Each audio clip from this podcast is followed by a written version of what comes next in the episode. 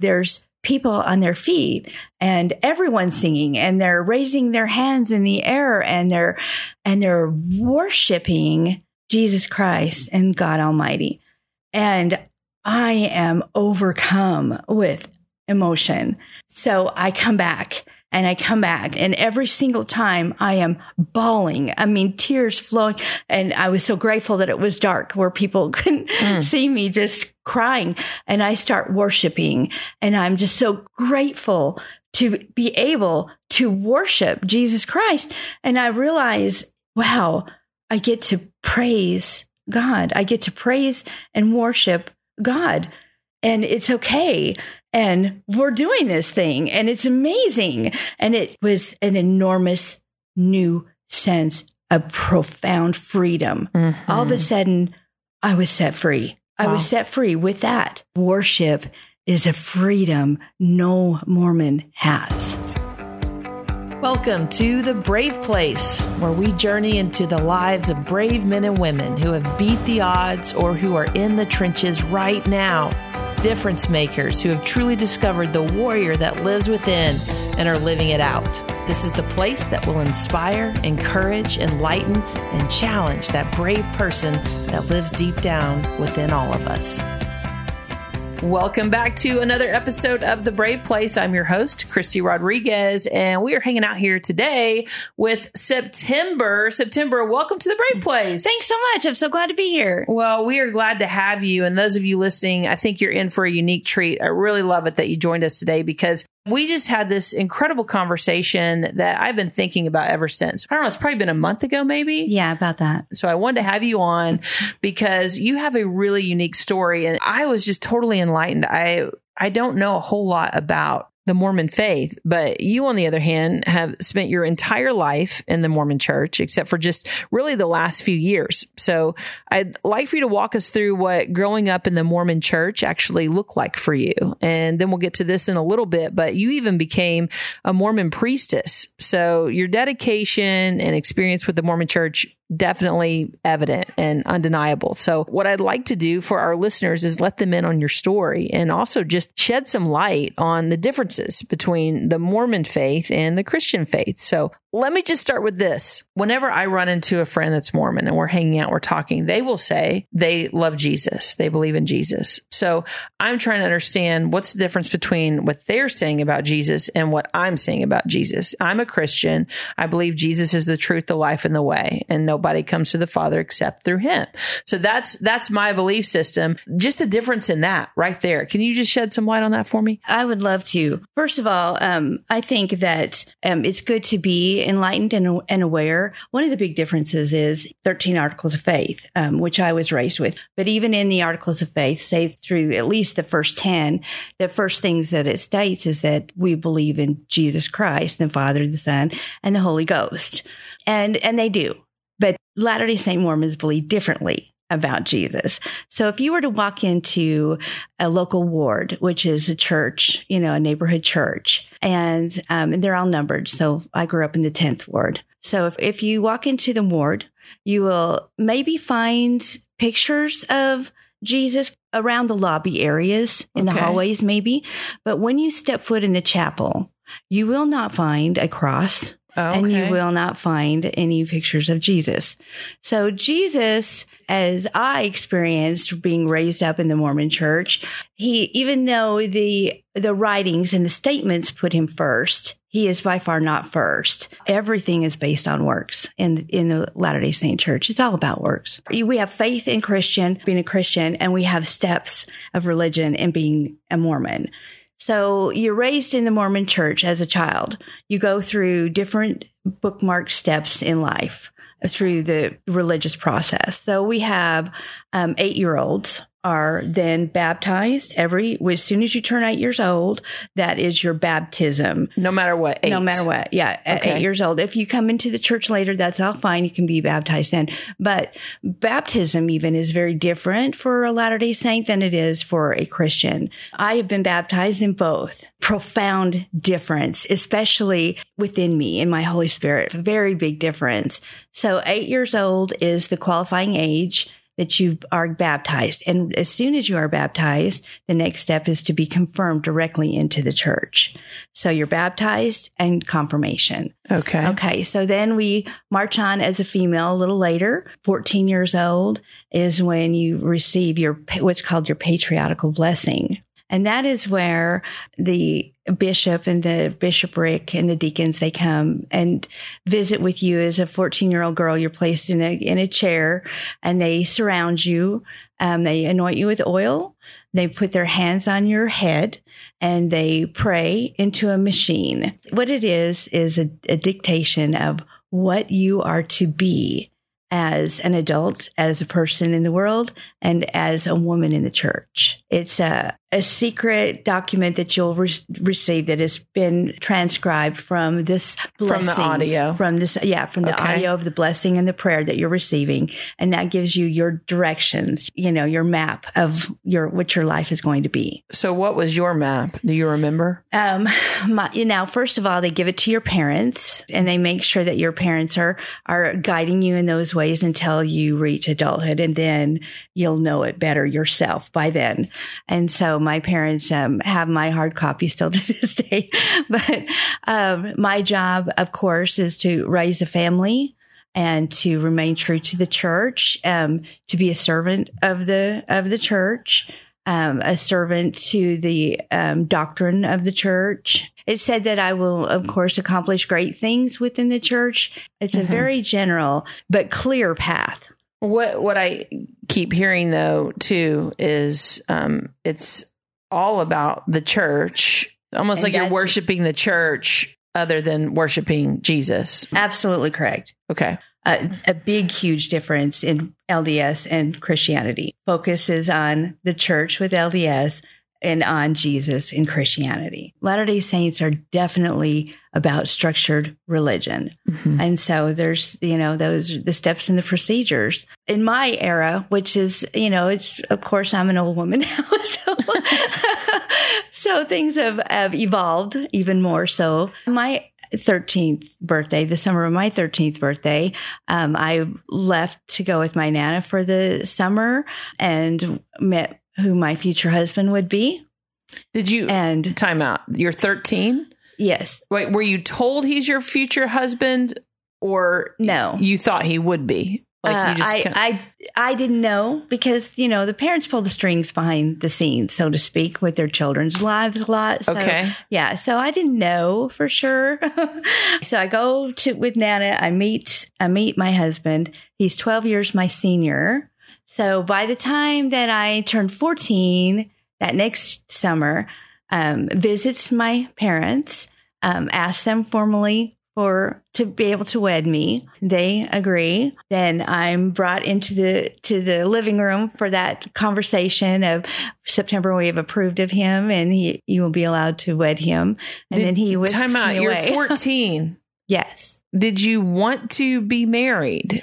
I have no thoughts on the matter, to be honest with you. Uh huh. In the way that I was raised, you do not question the church. You absolutely do not question the church. You do not question your parents. Um, I was raised in a way very different from today, where, you know, there's an old saying about being seen but not heard. Mhm. And I didn't even have that much. You Mm. weren't to be seen. You weren't to be heard. You were to do what you were to do. You don't have thoughts of your own. You don't make decisions. Wow. So you just go with the flow. Right. And so I had no thoughts on the matter, quite honestly. So I was moved clear across country and married at 15 years old by a Mormon bishop. Wow. Yeah. The Mormon religion is very much all about having children. So did you all start having kids? Oh, absolutely. I had a lot of pregnancies. I ended up with five live births. I had some tragedies and lost a, f- a few of my children. Um, I adopted many, many other children. and, uh, well, the marriage did not work out. Now, let me tell you this. I was married by a Mormon bishop. That means that I was not sealed in an LDS temple. Now, most Mormon marriages are sealed in what's called sealed in the temple. And what that is, so women don't go to heaven unless their husband pulls them through the heavenly veil, through the sacred veil. So your husband has to choose to want to be with you. In heaven. That's how you go to heaven. Um, and it doesn't have to be at the time that you're wed. So you go through the temple process, the temple works, and you are sealed to your husband for all eternity. Okay. The temple process looks like what? Are these like a, a list of 16, 50, so- 100 things you need to do? Is that kind of that kind of process? The temple scene is not um, what you would think it is, and it's it's a little hard for me to bridge this gap. But in a Latter Day Saint temple, that is not a house of worship like we have as Christians. Mhm. It is not a place where you go and praise God and, and Jesus and flow, let your love flow. It is not like that. What you do in the temple is there are several different rooms, special sacred rooms.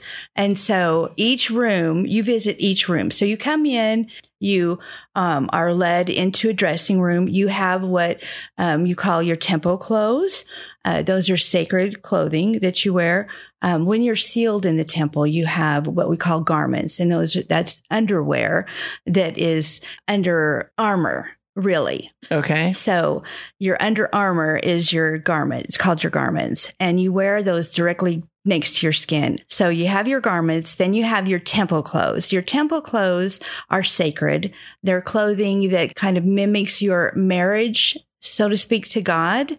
And so you have like a simple, simplified wedding dress. I was about to say, kind of like a wedding. Yes, Yeah, simplified okay. wedding dress. Mm-hmm. And then um, you will go first into the room of the Garden of Eden and you watch a video about the story of the Garden of Eden and, and Enoch and all of that. And, and then you go from that room into another room and into another, into another. And they're all kind of a little uh, mini um, class almost, a mini reminder of what the church is about. So you have the room of eternity, for example. The room of eternity is a room where there are two offset mirrors on each wall of the room.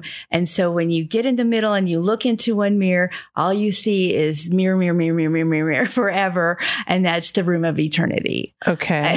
so, and that's what we're shooting for here is all eternity in the Latter day Saint church. So Okay. But So the only way you as a woman can get there is to be sealed through your husband. in the temple, that's the right. temple. Or through the church. And to get sealed, you have to go through all of these rooms yes. and learn and basically kind of like workshops. Yes, it is exactly. Mm-hmm. And the temple marriage is is even more involved and more sacred. So that's the temple membership or the Mormon membership is just going through all these rooms. So when um, you hear a Latter Day Saint Mormons say, "I need to go do my temple work," what that is, first of all, you get what's called a temple recommendation to even be able to go to the temple from your bishop. So you have an interview with your bishop. He makes sure that you have paid all your twenty percent tithing. And Okay. he makes sure that you have been keeping with the Book of Mormon doctrine and that you have been attending like your Relief Society classes and things of that nature,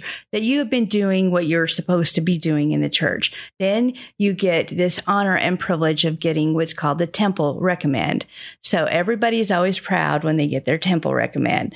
So then you take your recommend, you get your clothing, you go to the temple, you go through all of these these workshops.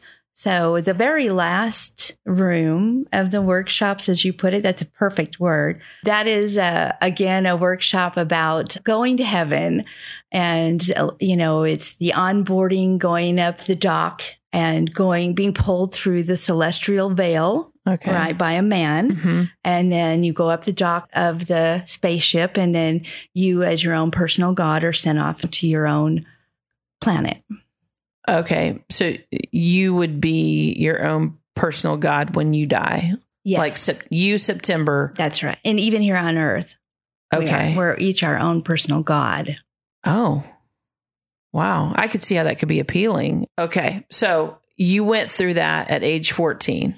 i went through all the processes and then once um, i was married and my marriage failed then i went back into the church and if you are sealed in the temple that's for all eternity however i was not I was not sealed for all eternity. Because my why? husband. Because I was just married by a Latter day Saint bishop In, in, In a, a where were you married? in a church, Was it a Mormon church? a ward, but not sealed together in the temple.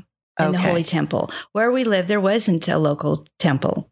So I was not sealed so was that a concern of yours in, in your at that time your current belief system were you like okay eventually we need to go do these vows in a mormon temple like so Well, that, that i can be sealed That would have been the idea, yes. However, I'm an obedient wife because I was raised in submission and obedience, definitely.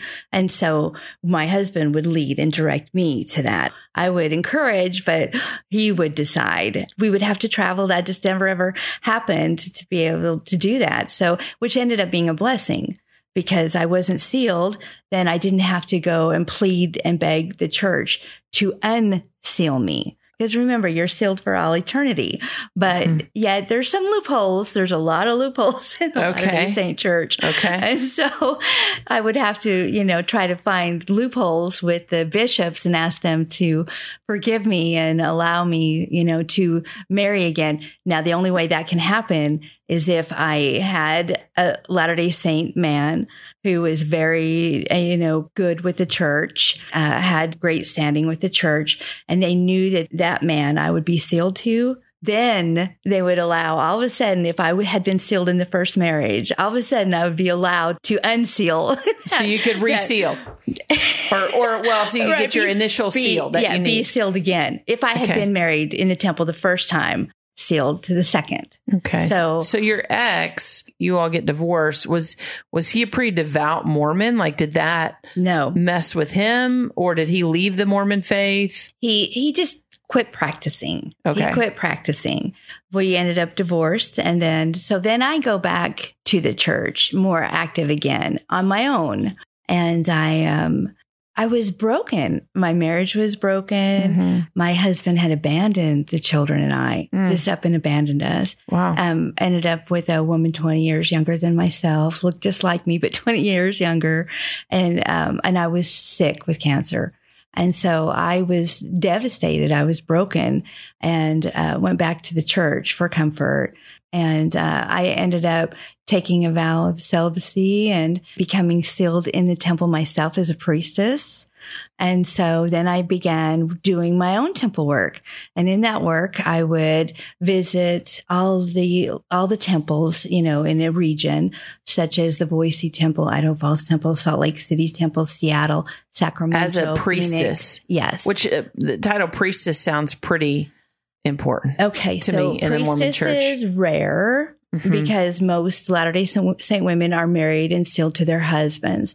So priestess is very rare for you to be an individual female without a male um, counterpart or dominant in your life is very, very rare. So a priestess is held close to the vest, so to speak. They're not spoken of. It's not common knowledge. Really, it hardly at all. We're not praised. You know, it's very humble, humble work. You do your temple work. You oversee things. I came to Arkansas and visited a couple of the local wards here to make sure that they're serving in the ways that the church requires.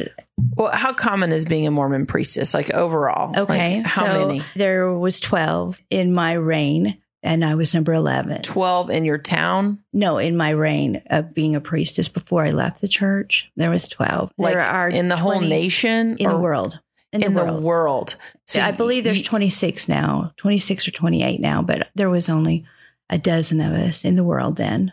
Okay. So when you would go visit different wards in different parts of the country, they're sending you out to basically go and make sure these wards are doing what they're supposed to be doing, like following. Correct. Okay. So coming to Arkansas from Salt Lake City, from you know Idaho Falls, from Boise, Seattle, Phoenix, Sacramento, etc. I come here and I visit a ward, and um, one ward was doing pretty well. Pretty close to what you would find. The whole idea is just a kitty cookie cutter kind of thing. Everyone has to be doing exactly the same thing In every town, every, every ward, ward, all every over the world. every yeah. ward. And so, if you go back west, there's a, a Latter Day Saint ward on ev- literally on every single neighborhood corner. It's very dominant back west, very dominant.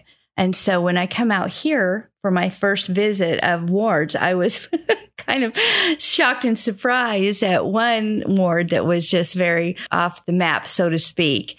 Uh, j- just their procedures weren't quite on the mark. Their teachings weren't quite on the mark. So, you know, we had to shake the cage a little bit. They got a new bishop and got lined out. You know, it wasn't my job to be the heavy because women, you know, have no authority. No Yeah. authority. So No. you would come and basically take notes. This is off. This is off. This is off, and then take it back That's to right. the main head Right. honchos, and then they would then start making the changes. Right. Okay. So I would come in, visit the ward as just a, a Latter day Saint church member, just a normal member, and then and attend their classes and see how things were going. They don't know that you're a Mormon priestess, basically an investigator. They they do eventually find out, especially there's a particular ward in Northwest Arkansas that found out very quickly because they were so far off the chart. So they do Uh-huh. finally kind of put it together and they go, Oh, Priestess September is here. So Uh-huh.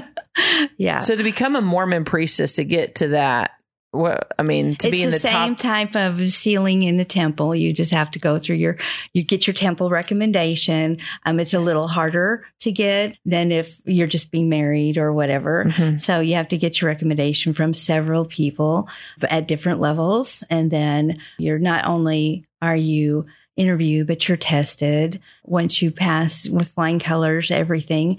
And, and they don't make it easy. They'll kick you back a couple of steps, you know, a few times. And then you go through your temple work and you qualify in that. And then you're certified Okay. or So what- sealed. what happens or if- sealed is the term. If uh, I say I don't want to, I don't want to pay my twenty percent. I'm going to help and serve, but uh, times are kind of tough on me. I, I really don't want to pay money right now. What would you do to me? Okay. Well, as a priestess, I would not, but your bishop of your ward, you have regular meetings with your bishop or a closed door meeting. So there's a schedule of members in his ward that he meets with in his office and closed door session.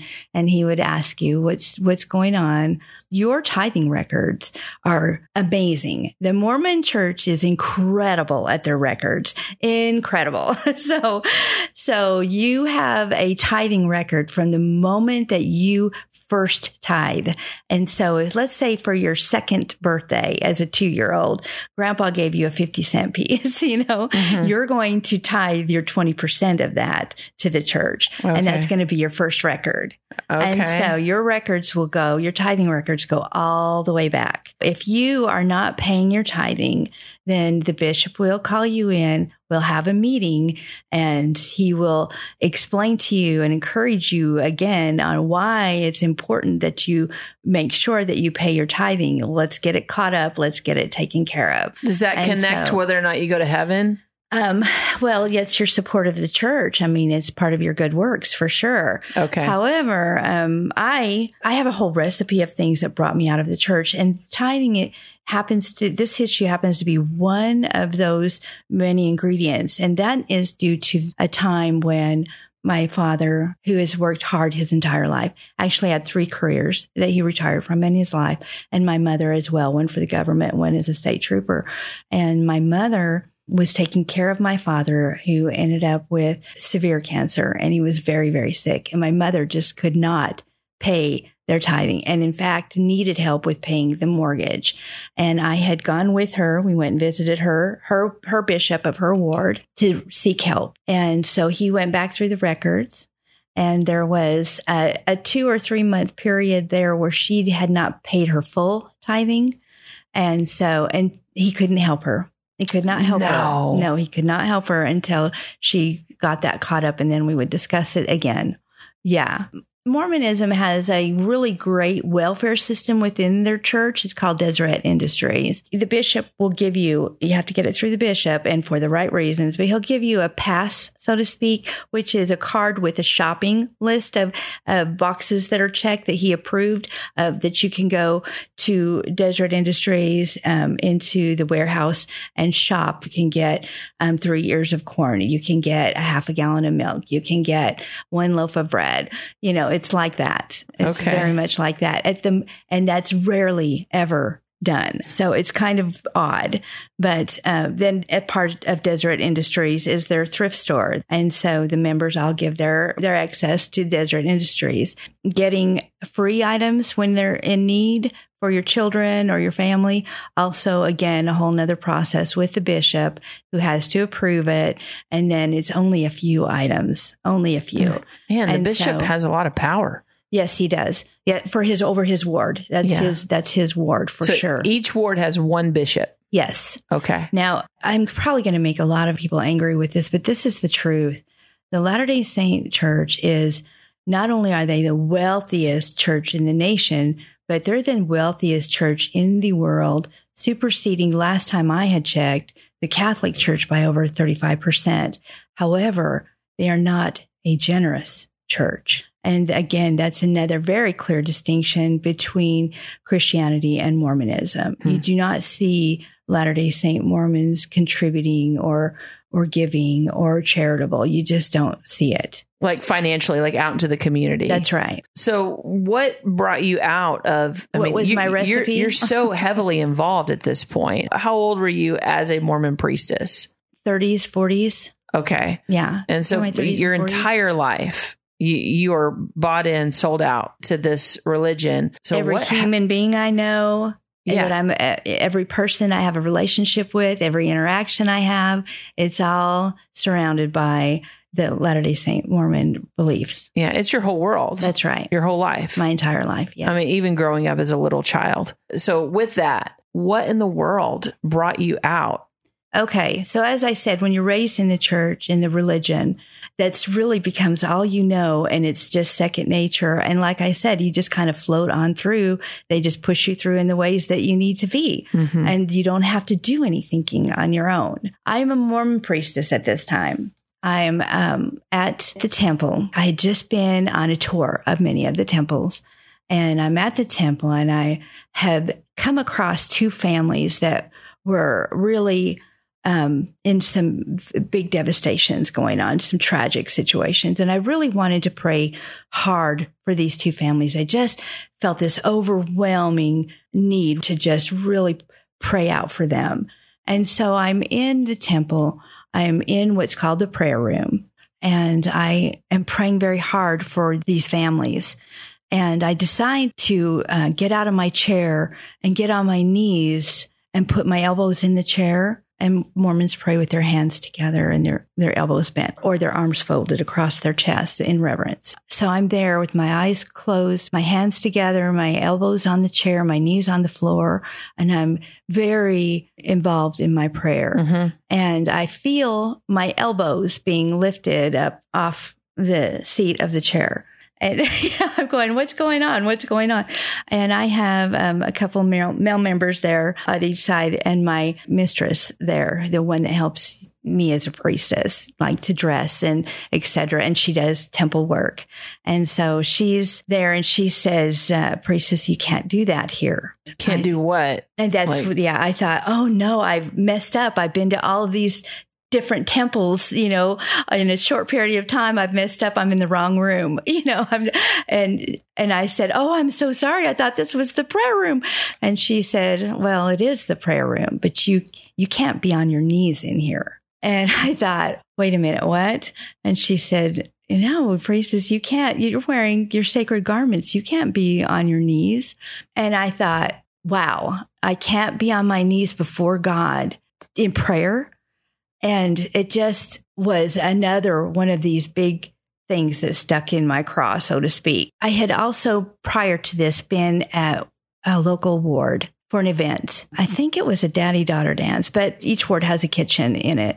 And in the kitchen area, they were busy making the hot chocolate. And I thought about this for a moment. I started kind of laughing, saying, Boy, as Latter day, we Latter day Saint Mormons, we sure do drink a lot of hot chocolate. we do. We drink it by the gallons. We have recipes where we make it in our homes and give it to each other. Mhm. You know how to make Yeah. your own hot chocolate.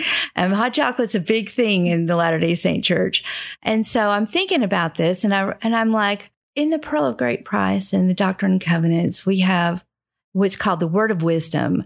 And the Word of Wisdom is your guideline of, of how you are to be in the world, how you're to dress, how your body is to be, you know, piercings, tattoos, things like that. I'll know, know how your haircut should be, how a dress on a woman, what the length, etc., should be, etc. You know, what foods you should eat, what foods you should not eat. Mormons don't drink coffee or tea at all. Those are big no-nos. And yet here we are drinking the Tons of heck hot out chocolate. of hot chocolate. That's right. Which has typically five times more caffeine per cup than a cup of coffee. So is that the reason no coffee because of the caffeine? Yes. The the whole deal is no alcohol or caffeine. Okay, but y'all Okay. are drinking hot chocolate like it's your job. That's right. That's right. Exactly. Okay. But no soda pop either at this time, at this point in, Okay. in the church. So I had really thought about this at that moment. Why do uh, why are we allowed to have this and such heavy doses too, Yeah. you know? Yeah. And so I kind of put that also on the back burner. And I decided I wanted to look into things a little bit. And so as I started looking into things at that time, I found out in my research that the Book of Mormon itself, our sacred gospel, has over 15,000. This was then, and it's even way more now. Over 15,000 major changes in the book itself. And we're not talking a word or a sentence. We're talking full paragraphs, full chapters in the book. And I was very curious about that. I went, you know, on up to all the way up to the level of the of the prophet, who I believe was President Kimball, our prophet of the church at the time, and asked this question about this, and was told the church evolves that the prophet receives visions and instructions from God and passes those down and we and we evolve and so that's why the changes in the book of Mormon which Wow. I thought was very contradictory to what the gospel itself says I thought that was very odd but at that time all of a sudden the prophet has a vision that some measure of caffeine is acceptable in small doses. And so, therefore, he has cleared the way for members to be allowed to drink Pepsi and Mountain Dew.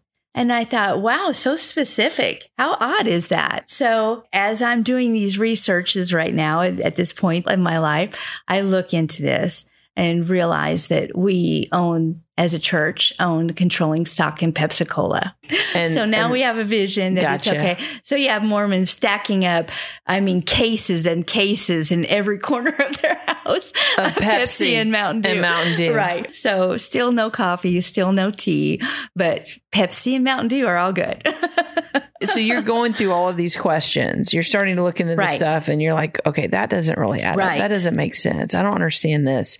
Okay. So what was the, you know, the straw that broke the camel's back? well, the the prayer the prayer room was the really the the final straw for me. Honestly, it did not happen overnight for me by any Mhm. means. so that was the 80s when you were questioning. that when I started, barely When started, just started question. questioning. That's right. And so through the '90s, through you know into the 2000s, now we, we've come to you know many years later, many years. I started really praying about it a lot and thinking about it a lot. You know, when I tried to be neutral, I become more and more enlightened and more aware of major contradictions in the church and its teachings. And I thought, you know what? Being here in Northwest Arkansas, I'd heard a lot about the Bible from just from people, just in general, when you cross paths with people in conversation. I realized one of those contradictions in my church, the Latter day Saint Church, was that I actually did not honestly know the Bible. I knew passages from the King James Version of the Bible, but only as they relate to the Book of Mormon. The Bible is very secondary to the Book of Mormon. You know, I mean, it's seriously the bottom of the pile of books for Mormonism. okay. And it's so the- only used in reference to, even if you go to a Bible study, which I had Bible study classes all the time, but it's still only in reference to the Book of Mormon. so the Book of Mormon consists is what you would call scripture in the Book of Mormon or, or yes, is it just, yeah, they're the Mormon scriptures. Book of Mormon is as a translation of what are called the golden plates of Egypt. So what happened was um, Joseph Smith goes out into the woods, he prays, and God shows him where these plates, golden plates are hidden underneath a stone in New York in the bay there. And he says, go there, Joseph, and get these plates and transcribe them. And so he translates them into the Book of Mormon. Now, three other prophets have witnessed these golden plates. God has shown these golden plates to three other people after after Joseph Smith has transcribed the Book of Mormon. It used to be in the back, but now it's in the front of every Book of Mormon. There is the name of these three witnesses and their testimony that these plates are real and true and that God has shown them to them. What is curious is that all three of those witnesses took their statements back later. They all took their, and even one Basically said we did not see the plates. they all they all recanted their statements. Okay. and um, even one went off and started his own church, Mm. um, separate from the Latter Day Saint church. The Christian church? Yes. Yeah. so it's like, you know what it's so I'm going at this point in my life, I'm going, what what do I believe? I don't even know what to believe anymore. I'm gonna challenge the books. I'm going to challenge to the, my left, the Book of Mormon, to my right, the Bible. I had actually found a Bible on a waiting room table that was free.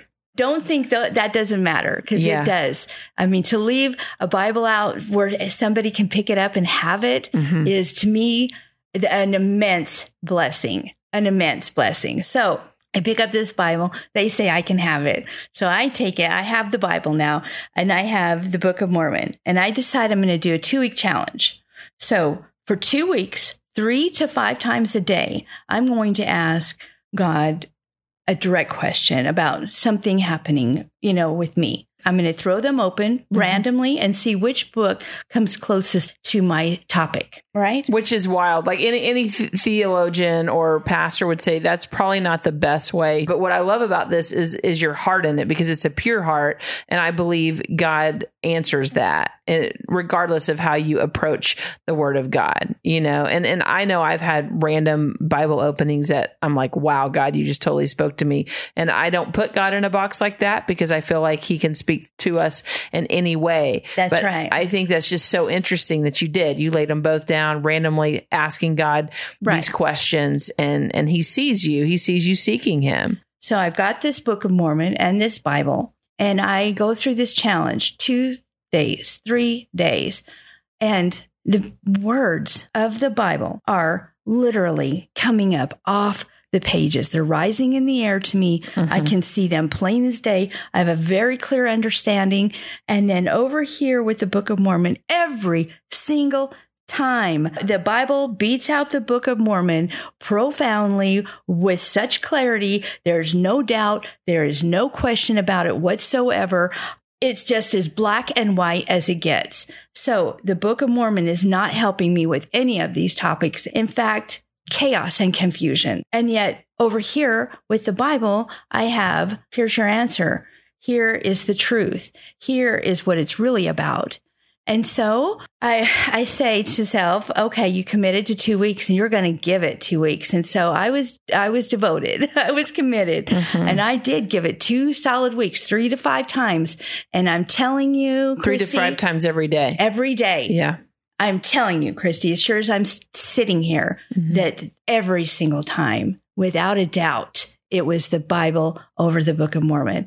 And at the end of that two weeks, I had no problem with giving that Book of Mormon a toss. And I've never picked it up again, ever, ever again. I knew that I should not be part of this.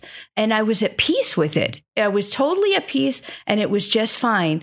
And I said, okay, God, we're going to go with your with your Bible and we're going to see where you're going to lead me with that. So I started looking into all these little country churches trying to learn more about what people know about the Bible, you know? Mhm, mhm. And so eventually I ended up with Cross Church Mhm. and there's a great reason for that. So I'm sneaking in, literally sneaking in the back door and going into the worship meeting. You know, I'm thinking, first time I went, I'm expecting something along the lines, of course, as a sacrament meeting in the Latter day Saint church, but it's nothing like that.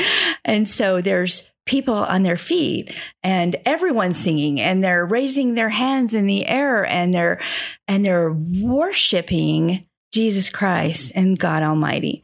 And I am overcome with emotion. So I come back and I come back and every single time I am bawling. I mean, tears flowing. And I was so grateful that it was dark where people couldn't mm. see me just crying. And I start worshiping and I'm just so grateful to be able to worship Jesus Christ. And I realize, wow, I get to praise God. I get to praise and worship God. And it's okay and we're doing this thing and it's amazing. And it was an enormous new sense of profound freedom. Mm-hmm. All of a sudden, I was set free. Wow. I was set free with that. Worship is a freedom no Mormon has. I just don't have any words for it. It's just the freedom of worship is incredible for a mm-hmm. Mormon. It's amazing. Mm. Wow.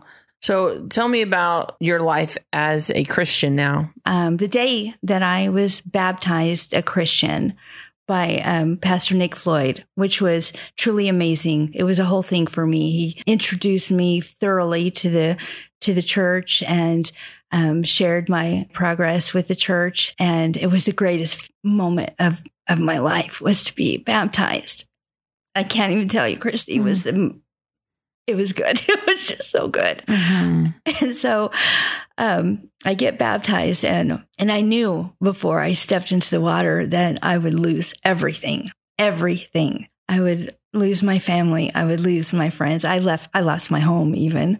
I became homeless on the day I got baptized. Pastor Nick asked me before we even stepped in the water, he said, Are you ready for this? And some of the cross church members were there to support me um, behind the scenes. And and I said, Hey, you know, God's brought me this far. And if he wants me to be homeless today, then I'll be homeless. And that's just how it is. And anything else I lose, uh, he'll take care of me. And I just knew. Mm-hmm. And so when I. What, what made you homeless? Because you were staying in a Mormon supported residence? I had moved in with a friend and that friend did not uh, support my baptism. We'll put it that way. Not at all. Okay. Not at all. And so I had no no safety net, no backup plan because it was all Latter Day Saint related, and so I had nothing. I lost everything on the day that I was baptized, but. But yet you gained everything. But Christy, I did. Right. I gained absolutely everything. I know that no matter what happens today or tomorrow that it's fine. It's okay. God has me and it has been fine. I've been blessed with the most incredible people who tolerate me, who put up with me, who accept me. And I'll tell you something, being accepted is huge. I think that's all anyone wants is to be appreciated and accepted. Mm-hmm. And this church embraces me like I'm somebody, like I have some kind of matter, like I exist. Mm-hmm. I have value. So I'm being embraced by these people. They're accepting me. They're treating me as if I'm just as, as equal as they are. Mm-hmm. It was very confusing to me for a long time. And I'll be honest with you, to this very moment, and this, I haven't, I'm, I'm a new Christian. I'm a new baby Christian. I've been a Christian two years, mm. just two. And so I'm still learning a lot and I have so much more to learn. I studied with Bible Study Fellowship with BSF, the Women's BSF, and I learned the book of Matthew. And in reading the book of Matthew, studying the book of Matthew, I understood for the first time in my life about false prophets. And I was devastated. Christy, I'll be honest with you. I was absolutely devastated. I think I cried for three weeks straight. My eyelids were so swollen. I could hardly see. And because you saw the effect of Joseph Smith, the Mormon church, all of it, how what I it literally done. the majority of your entire life up to this point has been serving that. That's right. And so there, to me, there would be a tremendous amount of grief in that. yeah. I had baptized, we call it baptizing for the dead 169 times.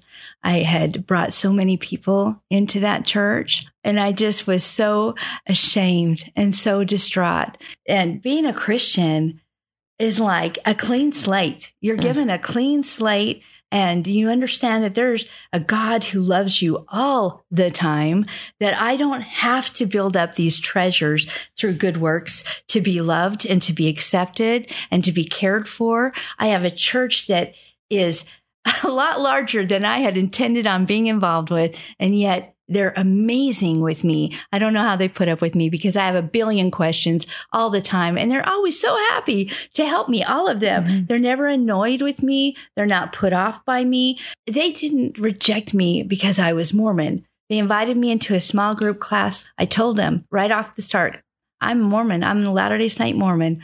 I told them right from the start, Christy, because I thought they were going to reject me. And they went, Oh, well, isn't that interesting? Well, good for you. Anyway, welcome to class. And so then there was interaction in this class about the Bible. And I started asking a question here and a question there. And I was embraced in my questioning. And people encouraged me to keep asking questions. Mm-hmm. And that was baffling to me, but I was extremely grateful. And yeah. so I've done this evolution. Yeah. And even still to this day, um, I have a hard time asking for prayer, even. Mm-hmm. I have a really hard time asking for prayer. I don't want to burden anyone. Mm-hmm. I don't mm-hmm. want to trouble anyone. I don't want to put anyone out. And yet I feel like God has blessed me so much in my Christianity, so mm-hmm. very much. I might as well be a gazillionaire because if you went by worldly value, you know, value, that's what I feel like spiritually. Mm. You know what I mean? Yeah. I well, am alive now in Jesus Christ, where before I was truly dead. Wow. That's a statement right there. And before, too, if you would ask questions, you'd be shut down. Absolutely. You just right? don't question the church. Yeah, you just don't question the church. But here, this is a place where in the Christian church, hey, come on, ask whatever you need to. Let's talk about Let's, let's explore it. Yeah. Let's share. That's right. So, right now, I mean, this is a pretty controversial conversation. I mean, because there could be Mormons listening right now. So, with that said, what would you say to that person? I would say that I love you. And I'm sorry if you feel offended because that is not my intention. And I would say, please know that God loves you no matter where you're sitting. And that took me a long time to understand. No matter where you're sitting, what you're doing, who you're with, where you're at, what's happening with you or around you, God loves you. He is amazing in his grace. He forgives you for all things and he loves you. And um, if you're questioning where you're at in the Mormon faith, then please come and visit a worship session. Um, feel free to, to reach out to a Christian because God is amazing. And I didn't know that as a Mormon. And I can tell you because I've been there fully immersed. I'm telling you, Jesus is the way. There is no other way to the Father except through him and him alone. Joseph Smith will not bring you to Jesus or to God, sadly. Neither will Brigham Young. Neither will any of the prophets that you believe in. They're not of God. Pray to God and he will show you the way. Well, thank you so much, September, just Thanks for your for your me, transparency, your honesty, and I'm just so grateful. I'm just so grateful for what God's done in you, and that you know, truly, this is called the brave place for a reason. It's because people who come on here are doing some hard stuff, and considering you're a Mormon priestess, you've been in the Mormon Church your entire life, and now you're saying that's not the way and it, it, may ruffle a lot of feathers. And so the fact that you're even here today, willing to do this, uh, is just a testimony truly to your faith in Jesus Christ, the one true God, and how that's the number one goal here is to worship Him and glorify Him and all that you do, even if it means the backlash of others. And that's brave. That in and of itself to me is a testimony that this is real. Your faith is real. And I'm grateful for that. So thank you for being here today. Thank you, Christy. It's been my pleasure. Well, thank you all for joining me for another episode of The Brave Place. And if you have any questions about anything you heard here today, you can email me, Christy at KLRC.com. Christy spelled C H R I S T Y at KLRC.com. I would love to know your thoughts and your feedback. And if you have any other ideas that you would love to hear about on The Brave Place, also let me know that too. And until next time, have a brave day. Thanks for listening to The Brave Place part of the KLRC Podcast Network.